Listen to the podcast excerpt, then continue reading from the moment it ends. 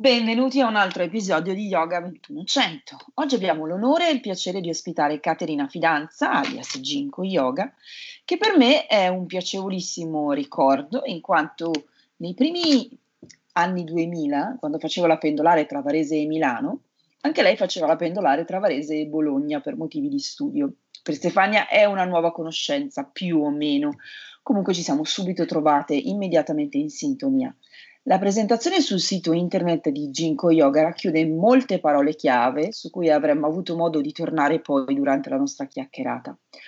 Lo yoga come disciplina che dona armonia a mente, corpo e spirito nella vita di tutti i giorni, l'arte come benessere dello spirito per poter meglio conoscere se stessi e gli altri attraverso quello che ci piace come espressione artistica da fruire o da vivere. Benvenuta Caterina. Grazie. Benvenuta. Grazie, grazie. Raccontaci qualcosa di te, qualcosa di Caterina. Chi è Caterina? Che cosa fa nella vita, oltre a essere un'insegnante di yoga? Raccontaci di te. Allora, sempre difficile perché eh, non è, non è così lineare definirmi, nel senso che mi sento sempre cangiante come, come persona e personaggio.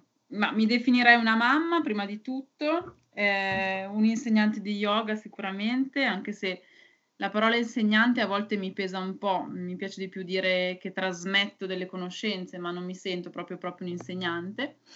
E, mh, sono anche antropologa e sto, ho intrapreso da qualche mese, in realtà ho, ho riiniziato a studiare antropologia, sempre a Bologna, con un dottorato, sto frequentando il dottorato. E vabbè, tanti aspetti che si, che si intersecano e, e niente, da cosa cominciamo?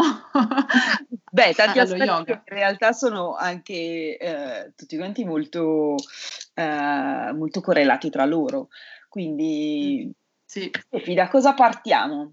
Potremmo partire con una cosa che ci incuriosisce tantissimo della, della tua biografia, che è proprio il tuo percorso eh, di, di antropologa, e partiamo prendendo in prestito le parole di una antropologa famosa che è Margaret Mead, eh, la citiamo: l'antropologia richiede apertura mentale per poter guardare e ascoltare, registrare con stupore e meravigliarsi di ciò che non si sarebbe potuto indovinare.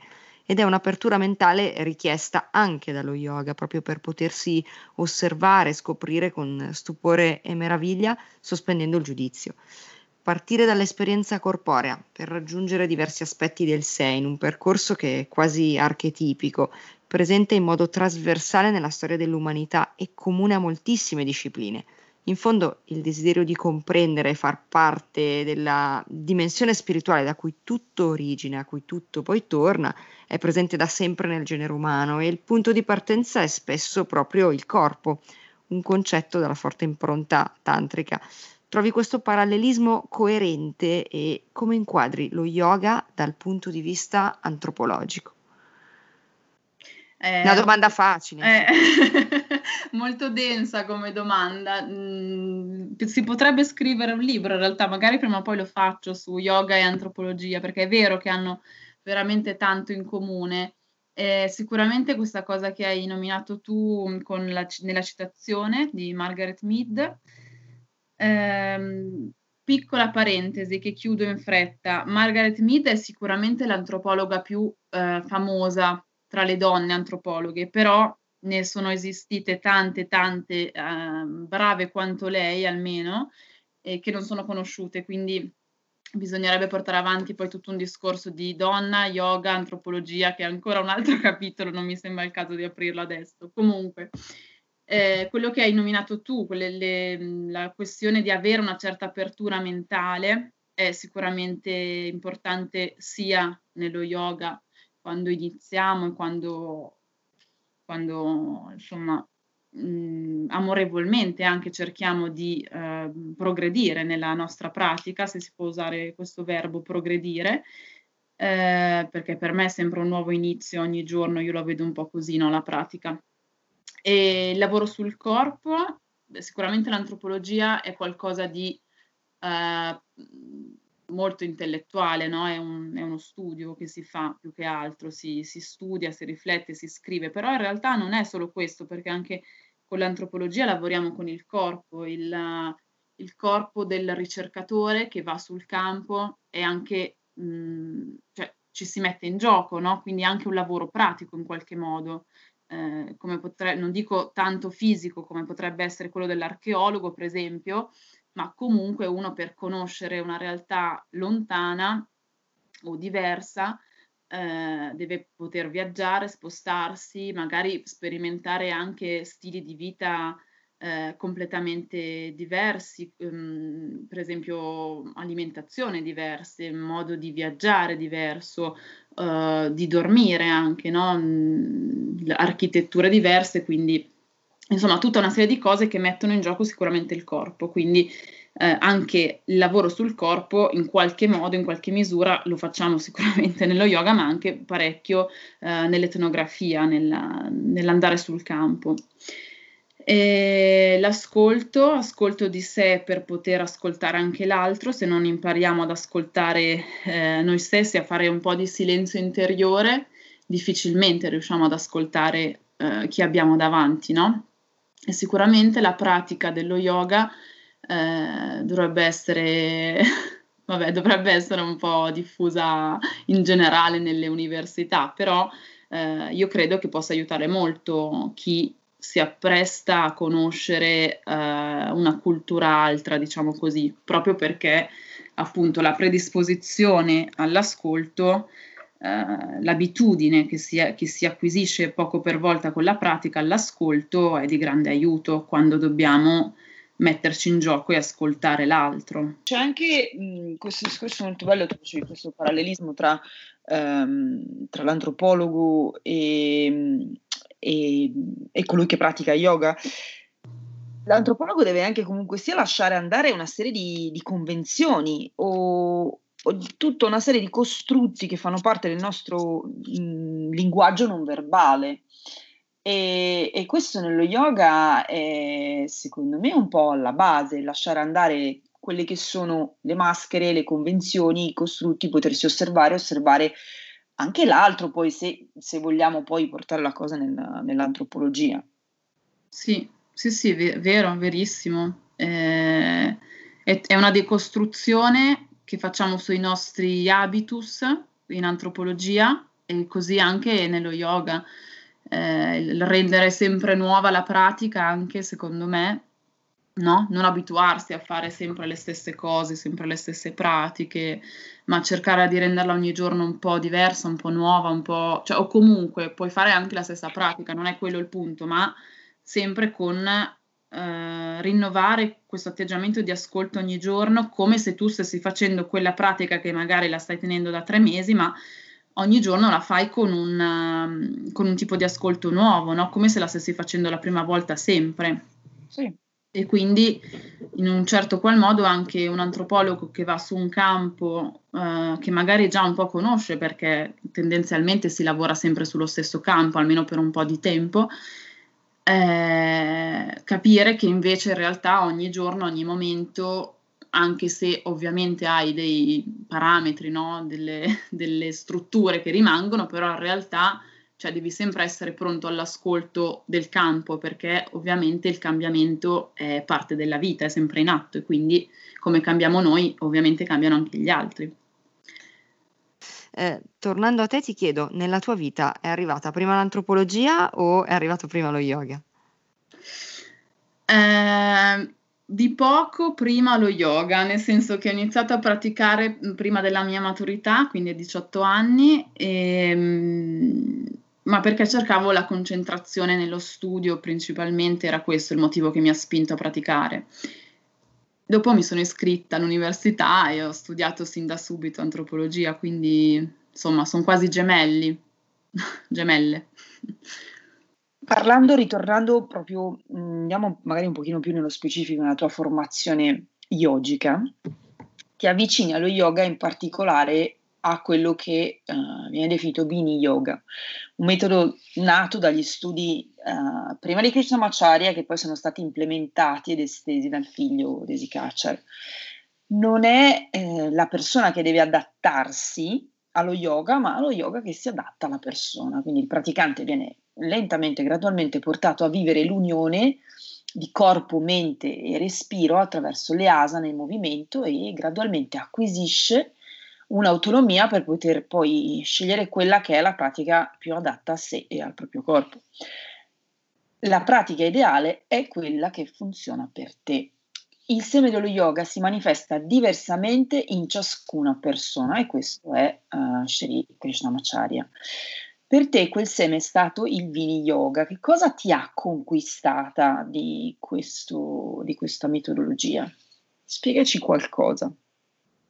Mm, allora, sicuramente mm, la gentilezza della pratica, nel senso che è una pratica veramente rispettosa dei tempi del corpo, dei tempi della persona, e se uno ha bisogno di fare cose eh, molto energetiche le può fare. Non è vero che il Viniyoga, come spesso si può eh, intendere o viene passato comunque spesso questo messaggio, è una pratica adatta a, a persone magari più in là con gli anni, no? Ma non è vero, perché esiste tutta una serie di, esistono tutta una serie di pratiche, e poi le asana sono comunque quelle dell'hatha yoga normali, quindi eh, esistono una serie di pratiche che sono adatte anche ai molto giovani, quindi molto molto shristi, eh, ma la cosa bella è appunto questa, che in, è adatta a un percorso individuale per lo più, che in Occidente è anche una cosa abbastanza difficile poi da portare avanti come discorso, però nasce come una pratica individuale, come un classico insegnamento bocca-orecchio in stile indiano.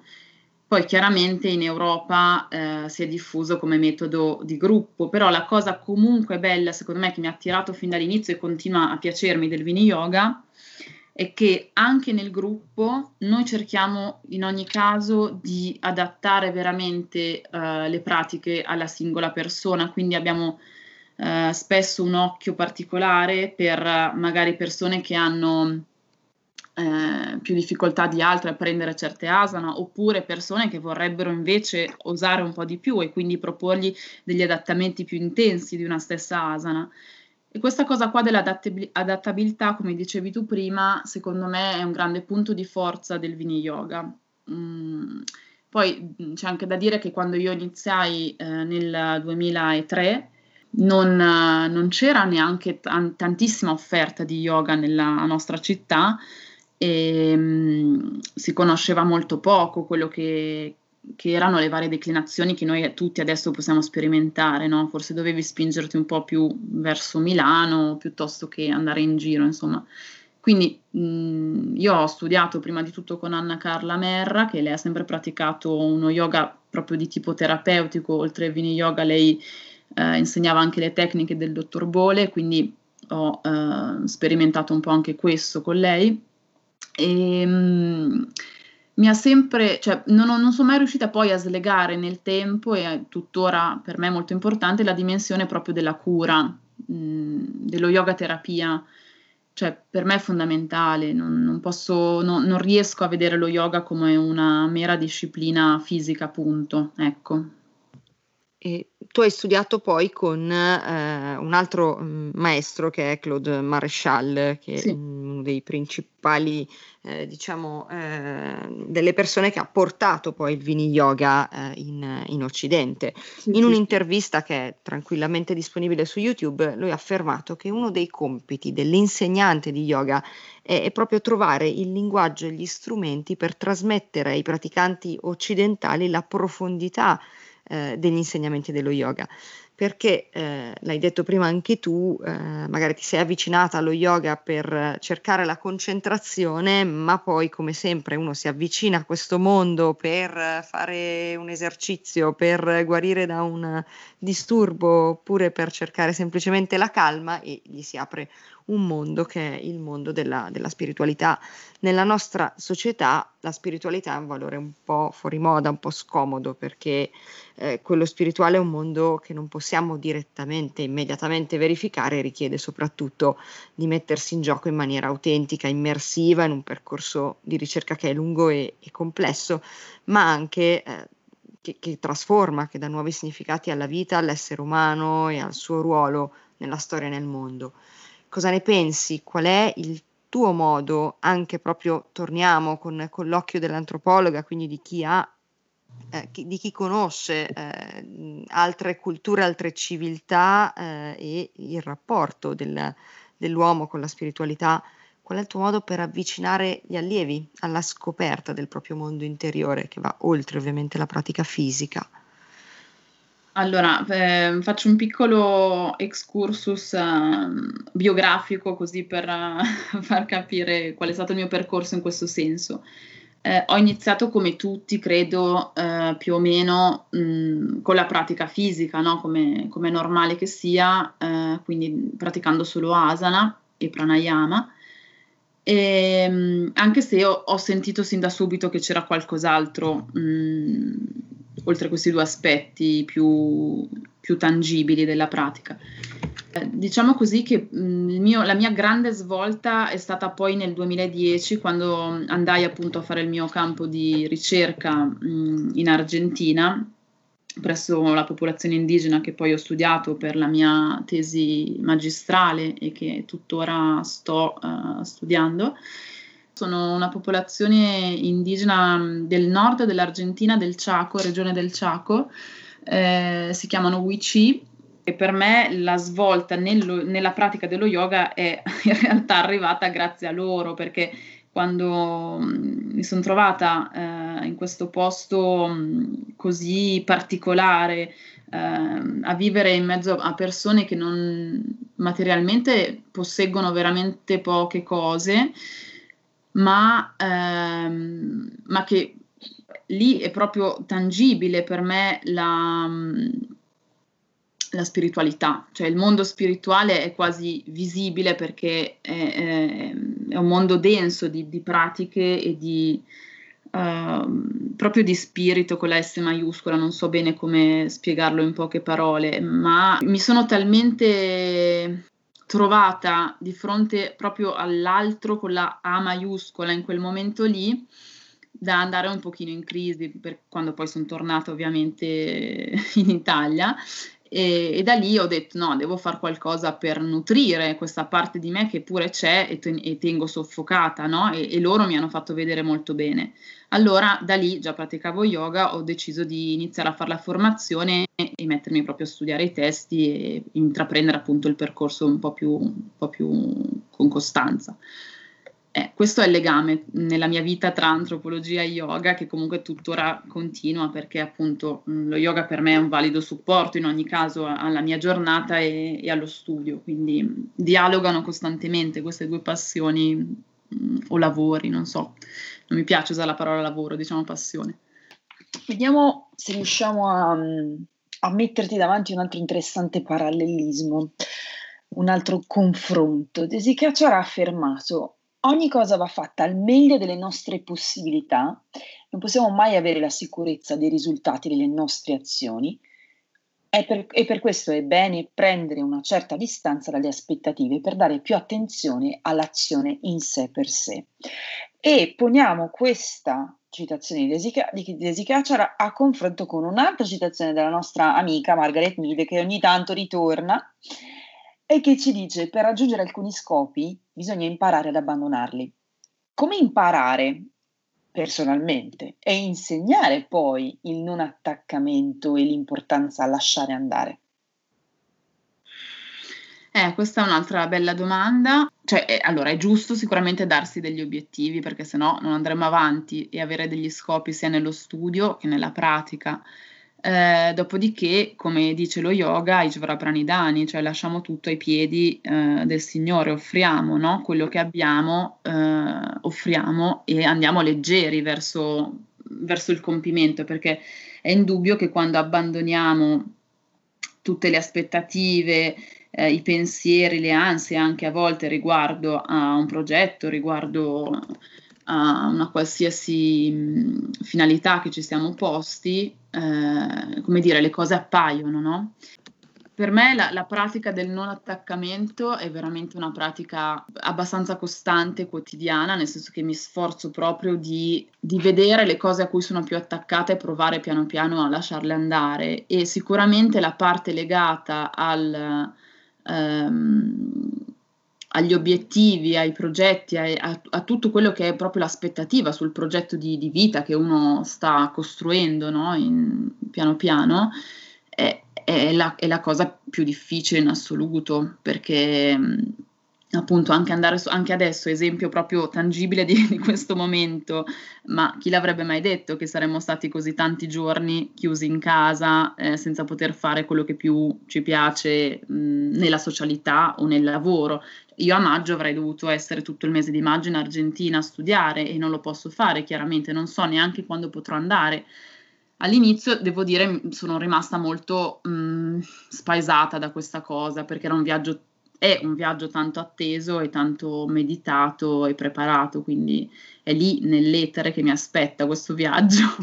Poi dopo, piano piano, con la pratica proprio di questi giorni di, di quarantena, eh, ho imparato a sempre di più a lasciare andare appunto questa idea del viaggio, queste aspettative e niente, cioè è, è proprio l'idea di, di, di portare il non attaccamento A, a queste cose così di, di, di, al progetto, e cercare di fare nello stesso tempo delle pratiche fisiche e, e anche ovviamente di respirazione che aiutino a lasciare andare, e tutto va un po' di pari passo. Poi è chiaro che come sempre si hanno delle giornate in cui lasciare andare viene più difficile, no? Però c- cerco di pensarci tutti i giorni, bene o male, a a praticare il, um, il distacco, ecco, il lasciare andare. Mi aggancio a questo, a questo eh. discorso eh, relativamente un po' a, e ti chiedo come stai eh, vivendo, eh, alla luce di quello che ci siamo dette, questo periodo che, se vogliamo, è partito come un periodo un po', un po' surreale, adesso in realtà eh, si sta eh, prolungando e sicuramente ci, ci sta eh, un po' proiettando in stati emotivi magari eh, diversi eh, anche tra di loro, che si, si avvicendano e poi si, si eh, vanno a, a spiegare con le, le vicende eh, e gli impegni che eh, ciascuno di noi cerca di, di portare avanti, o di lasciare andare, o di riconsiderare alla luce di, di questo momento storico. Vuoi fare un commento?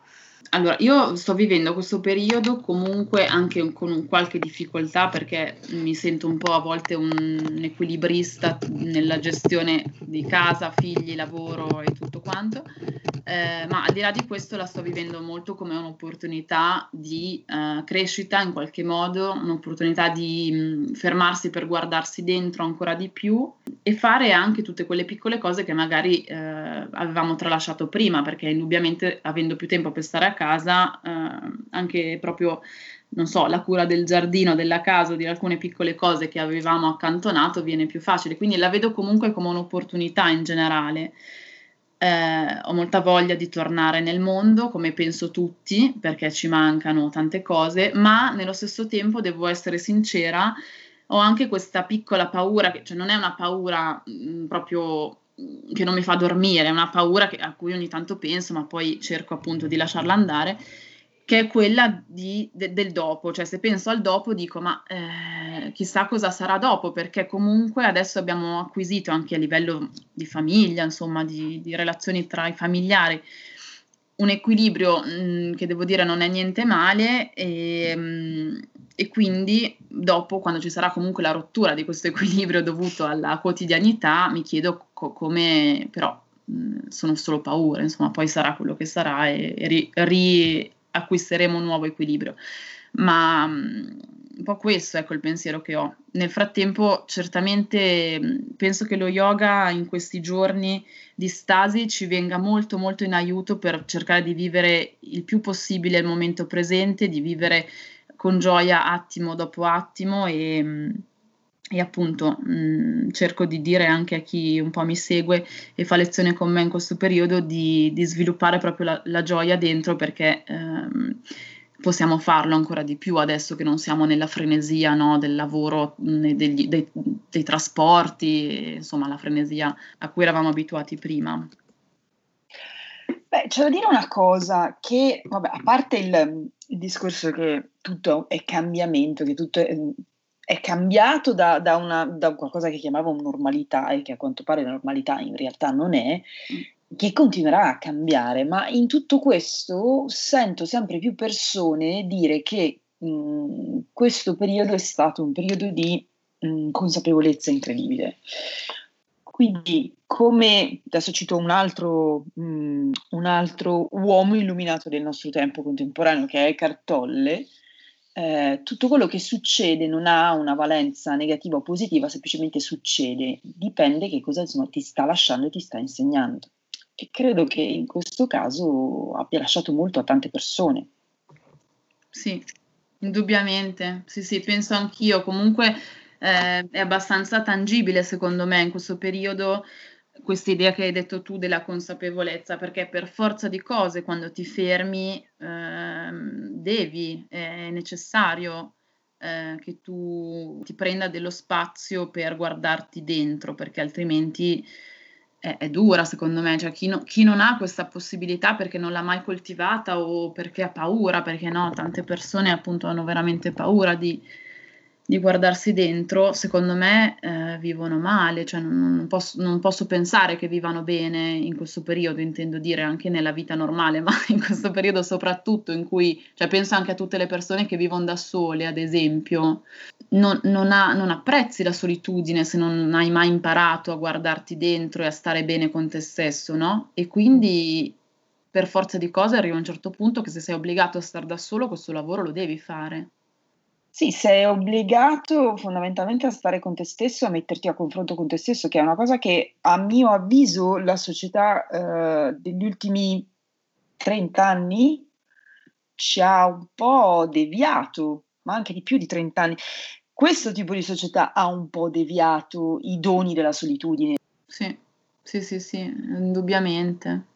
Facciamo una cosa, pa- passo un attimo la, la palla a Stefania con uh, una domanda che secondo me le è molto cara, quindi la domanda asso- sulla tua associazione. Sì, perché io ti, ti, ti riporto un po' nella, nella tua nota, diciamo, biografica, perché eh, la tua passione per, per lo yoga poi eh, ti porta insieme a ehm, Chiara Puricelli A, a creare una realtà che è Ginkgo Yoga eh, e ehm, nasce, cito il vostro sito, dalla volontà di mettere in circolo tutto quello che vi piaceva fare per stare bene, per poterlo poi proporre e condividere eh, con altre persone.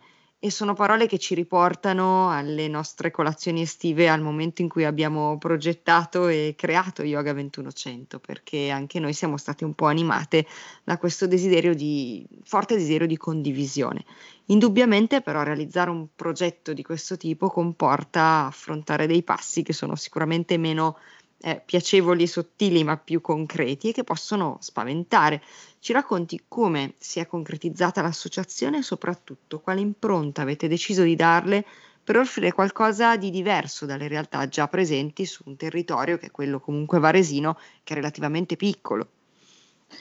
Sì, ehm, Ginkgo Yoga è nata appunto da riflessioni mh, di, nate così in amicizia tra me e Chiara Puricelli che, ehm, che ha condiviso con me la formazione, i nostri quattro anni di formazione di Viniyoga con Claude Maréchal e, mh, e semplicemente questo, avevamo desiderio proprio di riunire le persone facendole stare bene, prima di tutto chiaramente attraverso la pratica, perché questo è quello che volevamo diffondere principalmente, la pratica dello yoga e, e anche mh, pratiche meditative, insomma che, che potessero appunto portare benessere alle persone, ma non solo. Infatti siamo nate come associazione di promozione sociale, siamo tuttora a promozione sociale, proprio perché è la forma mh, giuridica che permetta più spazio, più eh,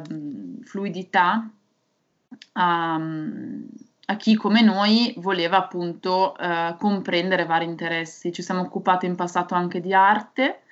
Chiara è una guida ed è laureata in storia dell'arte, quindi spesso abbiamo anche offerto ai soci delle visite guidate, soprattutto a Villa Panza. Abbiamo sempre avuto un po' questo intento di unire arte e yoga, perché comunque sono cose, ci sono molte cose in comune tra le due discipline. E poi, ehm, e poi sì, cioè ci piace l'idea di aprire la nostra associazione comunque anche ad altri professionisti che abbiano ehm, che, che non facciano solo yoga, ma che abbiano come noi l'interesse di portare benessere nel mondo. Quindi eh, ospitiamo da ormai mh, credo tre anni, ho perso i conti, ehm, Edoardo Cicconi con le sue campane tibetane, una volta al mese viene a fare concerti meditativi. Eh, Michela Zendali, che viene a fare anche lei una volta al mese le costellazioni familiari, anche questa è una pratica veramente meravigliosa dal mio punto di vista e utile, e, e poi di tanto in tanto organizziamo serate a tema su, su, sulle cose più disparate che per noi siano appunto di benessere cosiddetto olistico, ecco. Perché Ginkgo Yoga? Ginkgo è una pianta incredibile, perché siamo poi andati a ricercare un pochino, una pianta, una delle più antiche, originaria della Cina, dove, dove trovava diversi impieghi nella medicina tradizionale, è stata importata in Europa e, e abbiamo preso spunto da, da una frase presente sul vostro sito e ci piacerebbe sapere come mai proprio il ginkgo avete scelto per rappresentarvi. Allora, un po' eh, la motivazione di questa, mh, la scelta di questa pianta, eh, forse ci pensavo qualche giorno fa e quindi condivido volentieri questa riflessione, eh, per me, per quello che mi riguarda, è da far risalire alla mia infanzia, perché proprio vicino alla saletta di yoga, dove è la sede di Ginkgo Yoga, ci sono tre piante di ginkgo, molto belle, molto grandi. E io mh, ho abitato lì per la maggior parte, cioè per la mia infanzia, la mia giovinezza, fino ai diciotto anni, e devo dire che ripensandoci il giallo oro delle foglie di ginkgo che fanno, di queste tre piante che fanno questo tappeto meraviglioso a terra ogni autunno, credo che mi abbia un po' condizionato. Eh, sia io che Chiara amiamo molto gli alberi, lei tra l'altro è anche una botanica, vorrei dire, perché legge tantissimo di botanica e ne sa veramente tanto, molto più di me. E, tra tutti gli alberi che amiamo, eh, casualmente un giorno venne fuori, ancora prima di, di, molto prima di pensare all'associazione, che ci piaceva molto il ginkgo a entrambe, e quindi poi eh, quando si trattava di scegliere il nome siamo state abbastanza decise e abbiamo fatto in fretta, insomma, a decidere questo nome. Oltretutto il ginkgo è l'albero più antico esistente sulla terra, quindi ci piaceva l'idea di trasmettere nel nome stesso Eh, quello che è un po' la peculiarità anche dello yoga, no? Che è una disciplina antichissima, le cui origini veramente si perdono nella notte dei tempi, e ehm, il fatto di sapere per esempio che il ginkgo mh, è l'unico albero sopravvissuto a, a Hiroshima e quindi molto resistente, ci piaceva questa idea de- dell'albero molto resistente. E vabbè, poi esteticamente ci piace, ci piace l'idea che la foglia sia appunto bilobata, come dice il nome Ginkgo Biloba, e che quindi riunisse il doppio in un'unica foglia. Insomma, tutti, tutte queste motivazioni ci hanno fatto assolutamente essere sicure di questo nome. C'è anche una, una cosa che non svelerò, ma una poesia che voi poi citate di, di Goethe da... Da, da vedere questa curiosità, poi magari la mettiamo nel nostro post, vero Stefi? Sì. Perfetto, senti, l'ultima domanda, cosa stai lavorando oppure su cosa ti piacerebbe lavorare eh, nei prossimi mesi, che sia, sia il tuo progetto di, di dottorato piuttosto che qualcosa di relativo allo yoga? Sì, ehm, sì, sto lavorando al mio progetto di dottorato, ma non ve ne parlo perché è fuori luogo. Per quello che è lo yoga, mh, non ho nessun progetto in particolare. Uh, vivo abbastanza alla giornata con lo yoga, ma quello che mi piacerebbe realizzare prima o poi, eh, con i miei tempi spesso biblici, eh, mi piacerebbe mh, fare delle registrazioni un po' come le vostre, dei podcast, quindi magari prima o poi vi chiederò consiglio, per diffondere mh, dei testi che, che magari mi sono molto piaciuti relativi alla disciplina dello yoga. Mi piacerebbe proprio fare questa cosa qua. Ho già fatto per i miei allievi l'anno scorso, ma con, dei, con delle registrazioni private, su, mandate così su WhatsApp, niente di, niente di professionale, ma mi è piaciuto moltissimo farlo, con un testo che amo molto, che è eh, un testo già citato nelle vostre precedenti puntate, Donna Fari, Lo yoga nella vita. Ipercitato. Cioè anche lei ritorna. Anche lei ritorna sempre. Prima o poi intervisteremo anche lei, vero Stefano? Donna Fari. Certo. Perfetto. Allora, tu pensavi di essertela cavata con queste, questa bellissima, peraltro interessantissima chiacchierata ricca di spunti, ma noi abbiamo il, le, le domandine finali che sono un po'... Uh, un, un, un gioco, se vuoi, cioè ti chiediamo di rispondere con uh, una parola o poche parole uh, a qualche domanda molto semplice. Ad esempio, proprio in tema, ci consigli un libro? Sì, uh, un libro che mi è piaciuto molto, lo consigliamo tra l'altro anche nel nostro sito, um, è La via del cuore di Arnaud Desjardins. Io di solito consiglio questo anche agli allievi che mi chiedono qualcosa sulla, sulla pratica, cioè non è solo sulla, pra- non è sulla pratica di asana, è preciso, è sulla, sulla ricerca interiore in generale. Allora, una domanda che abbiamo fatto spessissimo e, e, che, e che ha avuto risposte molto diverse, quindi adesso sono molto curiosa di avere la tua. Lo yoga è per tutti e perché? Lo yoga è per tutti, assolutamente sì, soprattutto quello che insegniamo noi, mi viene da dire, ehm, perché è proprio vero che se puoi respirare puoi fare yoga, perché anche fare piccolissimi esercizi molto, molto semplici, anche sulla sedia per chi per dire non può muoversi o è anziano o ha problematiche fisiche, eh, è, è già fare yoga. Con consapevolezza, ovviamente. Perfetto. E ora una domanda che è veramente un, un po' un gioco, ma il tuo yama e niyama preferiti? Beh, insomma, ma non, posso, posso dire che non mi piace questa cosa dello yama e niyama preferito? Certo che puoi. Ma no, ma per il semplice fatto che, um, dai, dovrebbero essere tutti i nostri preferiti. Cioè, dovremmo cercare di... di cre- creare un equilibrio.